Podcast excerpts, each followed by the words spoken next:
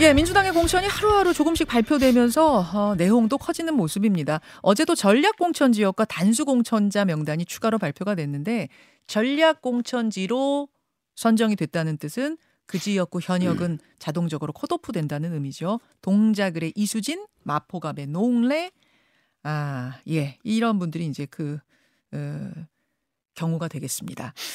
그러자 이제 이수진 의원 바로 탈당했고요. 노웅래 의원 항의 농성 들어갔고 또 하위 10% 판정받았던 박용진 의원은 재심 신청했는데 기각되면서 또 항의를 했고 이렇습니다. 자, 지도부는 지금 어떤 해결책을 고민하고 있을까요? 더불어민주당 안규백 전략 공천관리위원장 모시고 직접 들어보겠습니다. 어서 오십시오, 위원장님. 네, 반갑습니다. 안규백입니다. 예, 아니 전략 공관위원장이 나오셨으니까 우선 어젯밤의 보도부터 잠깐 좀 확인을 네. 하고 가야 될것 예, 같아요. 예, 예. 어제 굉장히 좀 뜨거웠던 게 뭐냐면 3주 넘게 주목받고 있는 곳 그런데 어떻게 할지 결정이 아직 안 나고 있는 곳이죠. 그 서울 중성동 갑지였고 이르면 오늘 늦어도 주말 사이에 전략 공천 후보자가 제3의 인물이 결정될 것이다, 공개될 거다 이런 얘기가 있더라고요. 맞습니까? 전략공관위원장도 모르는 내용을 누가 아는 내용이죠? 아, 어제 밤에 보도가 나왔습니다만. 아, 그랬어요. 네. 아직은 어, 논의가 지금 진행되고 있는 상이고, 상황이고요. 어, 제가 어, 임종석 전 실장께 에, 송파 갑을 제안을 해서 임종석 실장께서 그 지역은 어렵겠다 이렇게 말씀하셨잖아요. 예. 그래서 다시 원점으로 돌아와서 음. 지금 논의를 해서 아마 다음 주 초 정도에 최종적으로 어, 마무리를 지어야 되지 않을까 이렇게 생각하고 있습니다. 다음 주 초 정도를 보고 계시는 네. 거예요. 더 이상 끌기는 좀 무리다라고 보시는 거고요. 어, 시, 시간이 상당히 예, 많지 않습니다. 그래서 제한적인 요소가 많기 때문에 음. 어떤 형태로든지 다음 주 초까지는 마무리 지어야 되겠다 이렇게 생각하고 있습니다. 송파 갑으로 제안할 때도 아마 많은 고민을 하고 하셨을 텐데 그만큼 중성동갑은 여전히 임종석 실장으로는 전략적으로 맞지 않다 이렇게 보시는 건가요? 여전히? 어 지금 전략 지역이라 하면은 네. 어 저희들이 어, 후보를 공모할 때 일절 서류 접수를 받지 않습니다. 그렇죠. 그러니까 그 누구도 전무한 상태로 봐야 되지 않겠습니까? 음. 그리고 예전에 했던 사람이 또 그 지역을 간다는 것은 그것은 확약이 된 사항도 아니고요. 그래서 음. 어, 무의 상태에서 백지 상태에서 다시 재검토하는 것이기 때문에 누구를 고려했다 안 했다 이것은 어, 여러 제가 이치적으로 맞지 않습니다. 예. 그러니까 임종석 실장이 이미 가서 내가 뛰고 있었다라는 말은 이것은 뭐 익스큐즈가 안 된다 그 말, 그렇습니다. 고려가 안 된다 이, 네, 말, 예. 이 말씀이세요. 고려 사항이 아니고요. 전략 기획관으로 보시기에도 전략 공간 위원장으로 보시기에도 임종석 실장 거기 아닙니까? 어 본인이 이제 전에 그, 그 지역에서 어, 국회의원을 하셨고 또 오랜 연구가 있기 때문에 에, 그 사항을 배제할 수는 없죠. 어, 그 사항을 배제할 수 없는데 어, 임용수 실장을 포함해서 여러 가지 고려 요소를 가지고 어, 결정하도록 하겠습니다. 아직 그러면은 후보자 중에 있는 거예요? 후보자는 많죠. 아, 그 내주 초에 결정하실 거면 많을 것 같진 않은데 선택지 중에 있긴 있어요. 아니면은 네. 전략적으로 좀 아니 여전히 다른 곳으로 네. 가져주신다는 입장이세요. 기본적으로 그렇습니다. 제 당 입장에서는 광역 지자체 장급 사람들, 예. 일테면은 충남의 양승조 전 의원이 이제 예산 홍성으로 가지 않습니까? 예. 또 박남춘 인천시장 같은 경우도 그렇고요. 음. 그러니까 어또 이광재 전 어, 강원도지사 그렇고요. 예. 비서실장도 광역단체장급으로 보기 때문에 광역단체장급은 우리 당의 전략 지역 다른 지역에 축선으로 가서 그 다른 여타 지역의 파급 효과를 좀 미쳐라. 음. 어, 그래서 강세 지역보다는 당세 지역이 중간 정도의 지역 가서 좀 어, 확산을 좀 해라 이런 차원에서 어, 저희들이 어, 전략을 좀 짜고 있는 것이죠. 여기 근데 중간 정도 지역 아니에요? 어 중성동 가본 우리 밭이 굉장히 좋은 지역입니다. 아 그렇습니까? 근데 여론조사 돌리고 있는 것들 보면은 민주당이 뭐 확 앞서거나 누굴 넣어도 확 앞서거나 그렇지 않던데 윤희숙 의원과 대진표 짰을 때 그것은 어, 보이지 않는 어, 잠재표가 많은 것이고요. 어, 눈에 보이는 지표보다는 저는 눈에 보이지 않는 지표가 더 많다고 생각합니다. 어떤 제3의 인물이 그럼 그쪽에 와야 좀 확 앞설 수 있다고 보세요? 저는 어, 윤희숙 전 의원과 대비되는 사람 또 어, 좀 아주 공격적이고 어그레시브한 사람. 어, 저는 이런 분들이 이 지역에 맞다고 생각합니다. 아, 굉장히 aggressive, 공격적인 어떤 반뭐 반윤 뭐 이런 뭐 투사 같은 느낌 그런 어, 상징적인 전사 같은 사람. 어, 저는 그분이 가면은 이 지역이 가장 어, 적합한 후보가 아닌가 생각합니다. 상징적인 전사 같은 사람.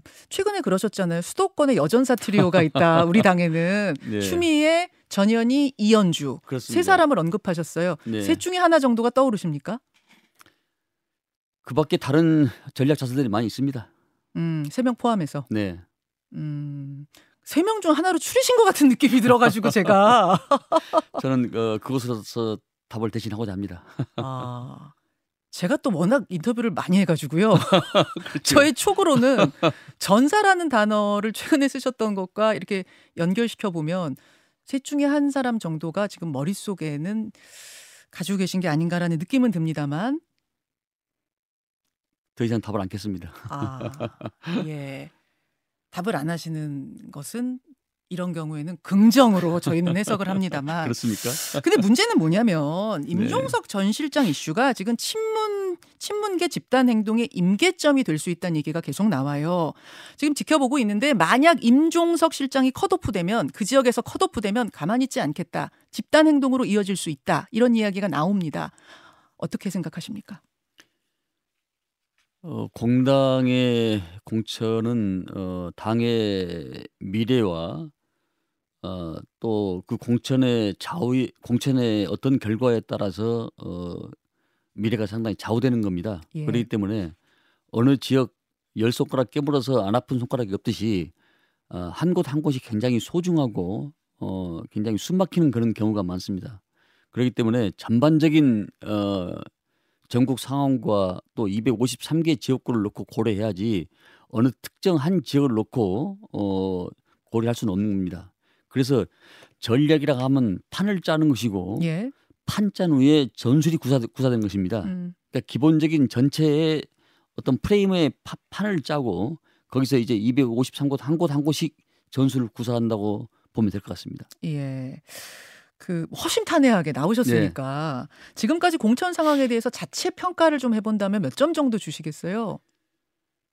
글쎄 뭐 공천의 어떤 한 축을 담당하고 있는 사람으로서 어, 몇 점을 준다 이것은 스스로가 점수를 매기는 건 상당히 좀 개면적인 표현입니다. 아, 저는 개면적인 표현이라고 생각을 하고 그럼에도 불구하고 어, 4월 10일 되면은 네. 어, 국민들께서 아. 어, 평가를 하시라고 그렇게 생각합니다. 그때까지는 좀 자체 네. 평가는 참으시겠다. 대신 사천이라는 지금 일각의 평가에 대해서는 동의하기 어려우십니까? 어, 저는 이렇게 생각합니다. 어, 상대 당과 달리 우리 민주당은 어, 시스템이 작동이 지금 돼가고 있습니다. 왜냐하면은 상대당은 공천관리위원회 한 곳인데 하나인데 예. 우리 당은 인사검증위원회, 사전검증위원회, 예. 그다음에 공천관리위원회, 예. 그다음에 전략공천관리위원회 예. 이렇게 상호가 시스템과 균형과 견제가 작동을 하고 있습니다. 음. 지금 국힘에서는 공천관리위원회 하나뿐이 없지 않습니까? 예, 뭐 비대위에서 태클을 걸, 거는 이 견제 장치가 있긴 합니다만 비대위는 항상 어느 당이랑 우리, 저, 우리 음. 당도 네, 최고위 최고위가 음. 있고 그다음에 마지막에 이제 당무위원회가 있지 않습니까? 음. 그러니까 기본적으로 이런 세 가지 네 가지의 균형 견제가 있기 때문에 예. 어, 사천이란 것은 글쎄 인간이 하는 일이기 때문에 조금은 감비될 수 있을지 모르지만은 저는 그 공간이 거의 없다 이렇게 봅니다. 사천에 공간이 없다. 사천이라는 지금 일각의 평가, 일각의 공격에 대해서는 일도 동의하기 어렵다. 저렇게 생각합니다. 자, 네. 그럼 이제 왜 이런 이야기가 나오는지 한번 좀 하나하나 풀어가 보죠. 예. 우선 어제 발표된 전략공천지 몇 곳 가운데에서도 반발이 터져 나오고 있습니다. 동작을의 이수진 의원 어제 아예 탈당을 해버렸고요. 노웅래 의원은 조금 전 사진으로 보셨습니다만 당 대표 회의실에서 지금 무기한 단식 농성에 들어갔어요. 아, 진짜 노웅래 의원이 저기 회의실에서 지금 단식 농성 중이어서 오늘 회의는 어디서 하세요? 아, 동료 어, 선배 의원들과 또 후배 의원들한테 참 안타까운 마음입니다만은 어, 이 공천은 특히 야당의 공천은 상당히 자본비 역대 많이 있었습니다. 네, 그렇긴 해요. 여당이란 것은 어, 다른 음. 자리가 또 많지 않습니까? 그렇죠. 공기관, 아, 뭐 공기관, 장관 자리, 뭐. 이천기가 뭐. 있고 예. 또 다른 역할이 많고 예.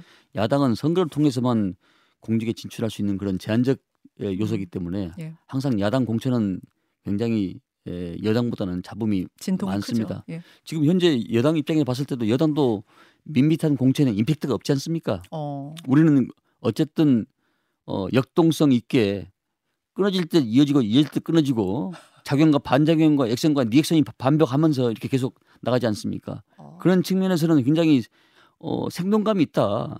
어, 이렇게 표현하신 분도 계십니다. 예. 이제 저는 이것을 연꽃에다 비교하고 싶어요. 연꽃이요? 연꽃은 밑에 오물이 더럽고 그 저 흙탕물이지만은 예. 마지막 피는 꽃은 자비롭게 피지 않습니까? 예. 그러니까 4월 10일 되면은 연꽃처럼 자비롭게 필 수 있는 것이 미당의 공천이다 저는 이렇게 생각합니다. 끝까지 봐달라. 그렇습니다. 연꽃이 필 것이다. 네. 지금 여러 가지 잡음들, 여러 가지 파열음들이 있지만 딛고 일어날 거다 그 말씀이세요? 그렇습니다. 그 말씀이세요. 근데 뭐 이렇게 긍정적으로 보는 분도 계십니다만 이 지적들 하나하나 보면은 조금 조금 이 심각하다 느껴지는 것들도 있어요. 예를 들어서 노웅래 네. 의원 같은 경우는 아니 왜 돈과 관련된 재판은 나만 받고 있는 게 아닌데 왜 나만 이렇게 되는 것이냐? 하면서 사실상 이재명 대표를 겨냥해서 기준의 불공정성을 제기하고 있는 것 같습니다. 어떻게 생각하십니까? 그렇게도 어, 본인 입장에서는 말씀할 수 있겠죠. 그러나 어, 뇌물과 관련되고 어, 돈을 받고 안 받고 또 수긍을 할 수 있는 그런 것도 있었고 말이죠.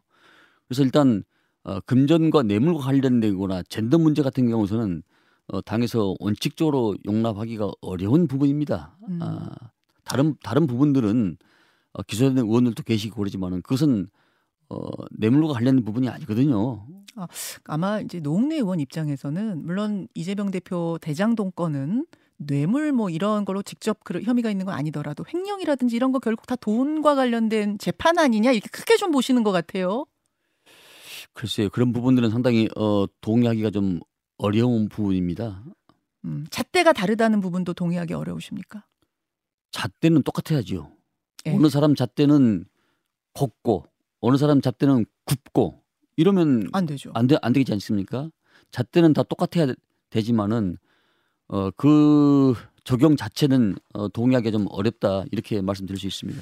그 하위 20% 네. 평가를 하기 직전에 지난 지난 가을에 네. 어, 당 대표에 대한 기준이 좀 바뀌었다. 네. 즉 조정이라는 워딩으로 당 대표의 경우 뭔가 조정할 수 있다라는 이런 워딩으로 이게 바뀌어 가지고 통과가 됐다. 이, 이 논란이 있어요. 어떻게 된 건가요? 어, 저도 좀 오늘 아침에 나오면서 잠깐 뉴스를 봤는데요. 예, 예. 어, 당 대표는 어, 당을 좀 제대로 이끌어 봐라. 음. 그래서 일반 어, 평의원하고는 어, 똑같은 수평적 잣대에서 그 평가를 매기가 좀 어려운 부분이 있지 않겠습니까? 제가 뭐 이 내용을 정확히 파악하지는 않았습니다만은 어, 그런 차원으로 좀 접근해 보면 좋겠다 이런 생각이 듭니다. 음, 그러니까 당 대표에 대해서는 조금 너그러운 기준을 적용하는 걸로. 당 대표는 당무의 전체와 국정의 전반을 통괄하고 조절을 해야 되기 때문에 여러 가지 회의, 회의 구조나 행사나 이런 게 상당히 좀 그 일반 의원보다는 몇 배 많지 않습니까? 음. 그러다 보면은 회의에 참석을 못 할 수도 있고요. 음. 어, 그래서 어, 당 대표를 어, 우리 구성원들이 어, 대표로 뽑을 때는 여러 가지 그런 요소를 가미해서 저는 어, 선발하지 않았냐 이렇게 생각합니다. 그 이제 하위 20% 명단에서 잡음이 없었으면 예. 아마 이제 이런 부분도 크게 문제가 되지 않았을 텐데 하위 20% 명단이 통보된 후에 반발의 목소리가 터져 나오다 보니까 예. 그런 것 같습니다. 특히 박용진 의원과 송갑석 의원 같은 경우에는 어떻게 하위 10%에 드는가? 법안 발의수나 외부 단체 의정 활동 평가나 대언론 활동이나 두루두루 높은 평가를 받아왔던 분들인데 특히 박용진 의원 같은 경우에는 지난 총선 때 민주당에서 서울 득표율 1위 했고 법안 발의도 무려 80개를 해가지고 15개 통과됐고 송갑석 의원 같은 경우에는 국회 의정 대상을 3년 연속 수상한 유일한 의원이더라고요. 300명 가운데 딱 한 명이더라고요. 그렇다 보니까 이분들이 강하게 항의하고 있습니다. 어떻게 답하시겠습니까? 어, 박용진 의원 같은 경우에는 어, 저는 의원 활동을 잘했다 아, 이렇게 생각을 합니다. 어. 어, 근데 저희 당의 그 공직자 선출 그 평가를 보면은 어, 크게 네 개의 과제가 식별돼 있고 예. 30개 항목이 촘촘히 돼 있습니다. 예, 예. 당의 기여도 어, 또 당직자 120, 2,200명의 평가, 당 사무처, 의원 보좌 보좌관 각 의원실마다 180명 의원실마다 두 명씩 추천해서 또 평가, 또 당원 여론조사, 지역 민심 지역 그 시민들 여론조사 예. 이런 여러 가지 요소가 또 초선들은 초선 의원들별로 또 평가가 있는 것이고 재선은 재선 그룹에서 평가가 있는 것이고 음. 삼성 그룹 삼성 그룹에서 평가가 있는 것이고 아 그룹끼리 평가가 그렇습니다. 당연 어. 평가 그리고 의원 180명 전체 평가가 있고 예, 예. 또 상임위별 평가가 있고 예. 이런 요소가 굉장히 30 이상 개 이상 항목이 돼 있기 때문에 어느 누가 바이러스를 침투해서 그 사람을 낮게 평가하는 경우는 굉장히 드물다. 어. 그러니까 의정 활동도 너 혼자만 하지 말고 어떤 협력과 조화를 이루면서 어 의정 활동 평가해라. 아 다른 동료 의원들과 그렇습니다. 그게 어제 친교라고 표현하신 그 부분인가요? 친교 항목 같은 게 있다. 의원들이 서로 평가하는 그 부분에서 0점 맞은 뭐, 사람이 있다라고 어제 이재명 대표가 그러셨잖아요. 친교 평가라고 뭐 이렇게 말할 수도 있겠습니다만은 어쨌든 의원들과의 협력과 이런 당원의 당원이란 것은 어 그 조직체 구성원 내에서 서로 간에 예. 어 동하고 협력하면서 예. 개별성을 띠면서 전체적인 조화를 이루는 게 당원의 조직이지 않겠습니까? 예. 이게 전반적인 놓고 평가를 하는 것이죠. 음. 그러니까 그런 점은 혹시 없었나 이렇게 한번 어, 살펴볼 필요가 있다 이렇게 생각합니다. 음, 의원들끼리 평가해주는 고 항목에서 낮은 점수 받았는데 그게 그것은 제가 점... 알 수가 없고요. 박영진 의원 같은 경우에 재심을 신청했는데 기각이 됐어요. 근데 공간위 회의가 열리기도 전에 문자로 기각 통보를 받았답니다. 그러자 어떻게 회의도 안 열렸는데 기각이 되느냐. 지금 이거 공정하게 돌아가는 거 맞느냐? 어제 박용진 의원이 울분을 토했습니다. 이건 어떻게 된 걸까요? 어 제가 어 이거 듣기로는 예, 예. 어 1월 28일인가요? 1월 28일에 아마 회의 때 전체 공간위 회의 때 어 이 기준에 대해서 어 공정관리위원회에서 1월 18일입니다. 1월 18일 날 어, 2차 공간위 회의를 열면서 예. 선출직 공직자 평가 통보와 이신청에 대한 심사 권한을 위원장에게 임했다고 그래요. 음. 어 근데 상황에 따라서 위원장한테 임하는 경우가 많습니다. 위임을 했다 네. 위원장한테. 네, 저도 예. 어 전남대 준비위원장이나 각종 위원장을 맡으면서 예. 시급을 요할 때또 예. 전체 회의를 구성하기 어려울 때는 위원장한테 임해서 위원장한테 결정 권한을 주거든요. 근데 그 아마 제가 보기에는 위원장이 절차와 공정에 따라서 어, 심사를 해서 통보를 하지 않았나 이렇게 생각을 합니다만은 그렇군요. 근데 네. 그 저희가 그 한, 한번 규, 규정을 네. 자료를 입수를 해봤어요. 사진 좀 보여주십시오. 거기 네. 보면은 소명 절차, 소명 기회를 주게 돼 있더라고요. 이런 절차대로 하게 돼 있는데 소명 기회가 없이 어제 발표된 건 아닌가요? 제가 저 부분까지는 제가 살펴보지는 못했습니다만은 어, 원래는 어, 본인이 이 신청을 제기를 하면은 본인의 한해서는 여러 가지 그런 어, 소명 기회를 주게 돼 있습니다. 근데 소명 기회 없이 어제 통보가 돼서요. 어, 그건 제가 공관님한테 한번 제가 아, 물어봐야 될것 같습니다. 여전사 이야기. 네, 예. 우리 청취자들이 관심들이 굉장히 많으신 것 같아요. 추미애, 전현희, 이현주 세 사람을 수도권 여전사 트리오다 이렇게 말씀을 하셨는데 어제 광명을의 양 광명을이 전략 지역구로 어제 확정이 됐죠. 그렇습니다. 경기 광명을. 그러면 이제 현역 의원은 자동 배제가 됩니다. 그리고 새로운 인물이 온다는 뜻인데 그렇다 보니까 이번에 복당한 이현주 전 의원의 옛 지역구가 거기 아니냐. 이현주 전 의원이 전사로서 그럼 거기 다시 투입되는 거냐? 이런 소문이 파다해요. 아, 굉장히 상상력과 추리력이 뛰어납니다.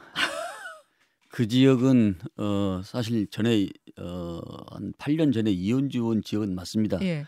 그러나 그 지역으로 간다는 것은 저는 상도 이상 맞지 않다고 생각합니다. 아. 그리고 전략 지역이 지정이 됐다고 손 치더라도 예. 어 기존에 있는 의원을 배제한 건 아닙니다. 아 컷오프 아닙니까? 그러니까 컷오프가 되더라도 예. 그 지역을 포함해서 그분을 포함해서 할 수도 있고 안 할 수도 있고 아. 그래서 일반 공간이 아니고 전략 공간입니다. 그래서 아. 전략 공간에는 여러 가지 전술적 판단과 상상력, 추리력, 기획력이 필요한 이 저 직역이라 할 수 있겠습니다. 아니 그래도 현역 의원이 거기 있는데 전략 지역으로 선정한다는 건 상식적으로 지금 현역 의원이 약하다는 의미 아니에요? 약하다는 의미도 포함이 될 수 있겠고 그러나 약함에도 불구하고 또 다른 요소가 또 작용할 수가 있기 때문에 음. 그것까지 다 배제하고 원점에서 생각 원점에서 생각을 하되 어, 여러 가지 요소를 고려한다 이렇게 말씀드릴 것이고요. 제가 조금 전에 충남 예산 홍성의 양순조 전 어, 지사를 말씀하셨는데 고려를 하고 있지 아직 확정적인 아니다 이렇게 말씀을 드릴 수 있습니다. 예. 알겠습니다. 알겠습니다. 아, 지금 이제 전반적으로 불만이 터져 나오는 거는 뭐냐면 음, 시스템 공천이라고 하는데 뭔가 그 시스템이라는 상자가 까만 것 같다. 즉 안이 안 보이는 것 같다. 시스템은 시스템이라는데 그 안이 투명하지 않은 것 같다. 뭐 이런 문제 제기들이 좀 나와요. 어, 뭐 초러, 처럼의 이수진 의원 같은 그런 케이스 몇몇 제외하면 대부분 비명계가 타겟이 되고 있는 거 아니냐 이런 주장도 나오고 또 앞, 제가 앞에 계시는 분 놓고 얘기하기 좀 죄송하긴 합니다만 안규벤 위원장님이나 조정식 사무총장, 박찬대, 장경태 최고위원 이런 친명 지도부는 어, 단수 공천이 제가, 제가 제가 친명 지도부인가요? 친명은 아니시 지도부 그럼 지도부 지도부는 확정이 되다 보니까 아니 어떻게 지도부 희생은 하나도 없느냐? 지도부가 좀 희생을 하고 내려놓아야 다른 분들에 대한 설득도 되는 거 아니냐? 이런 이야기도 좀 나오더라고요. 어 바라보는 시선이 다르면은 도달하는 목적지가 다릅니다. 지금은 어 공천이 약 35% 40% 진행 중이고 지금 경선 과정이 있고요. 음. 아직 시간이 좀 어 많이 남아 있습니다. 어 좀 인내심을 가지고 지켜봐 주시면은 어 감동적인 여러 가지 또 임팩트적인 얘기 '아 역시 민주당이구나.' 무릎을 칠 곳이 아마 있을 것 같고요. 어. 지금 발표 안 된 어 하위 10% 20%도 예. 어 친명의 핵심들이 포함되는 경우도 있습니다. 아, 아 탈락자 중에 컷오프 네, 중에 네. 전략 공천지 중에 네, 네. 그래서 어. 그걸 지금 이제 한 30% 정도 남짓하고 지금 경선 진행 중이면 다음 주가 많이 발표될 것 같은데요. 예, 예. 이걸 보고 전체를 어, 파악할 수는 없다. 아. 음, 그렇게 지켜봐 달라. 그렇게 말씀드릴 수 있습니다.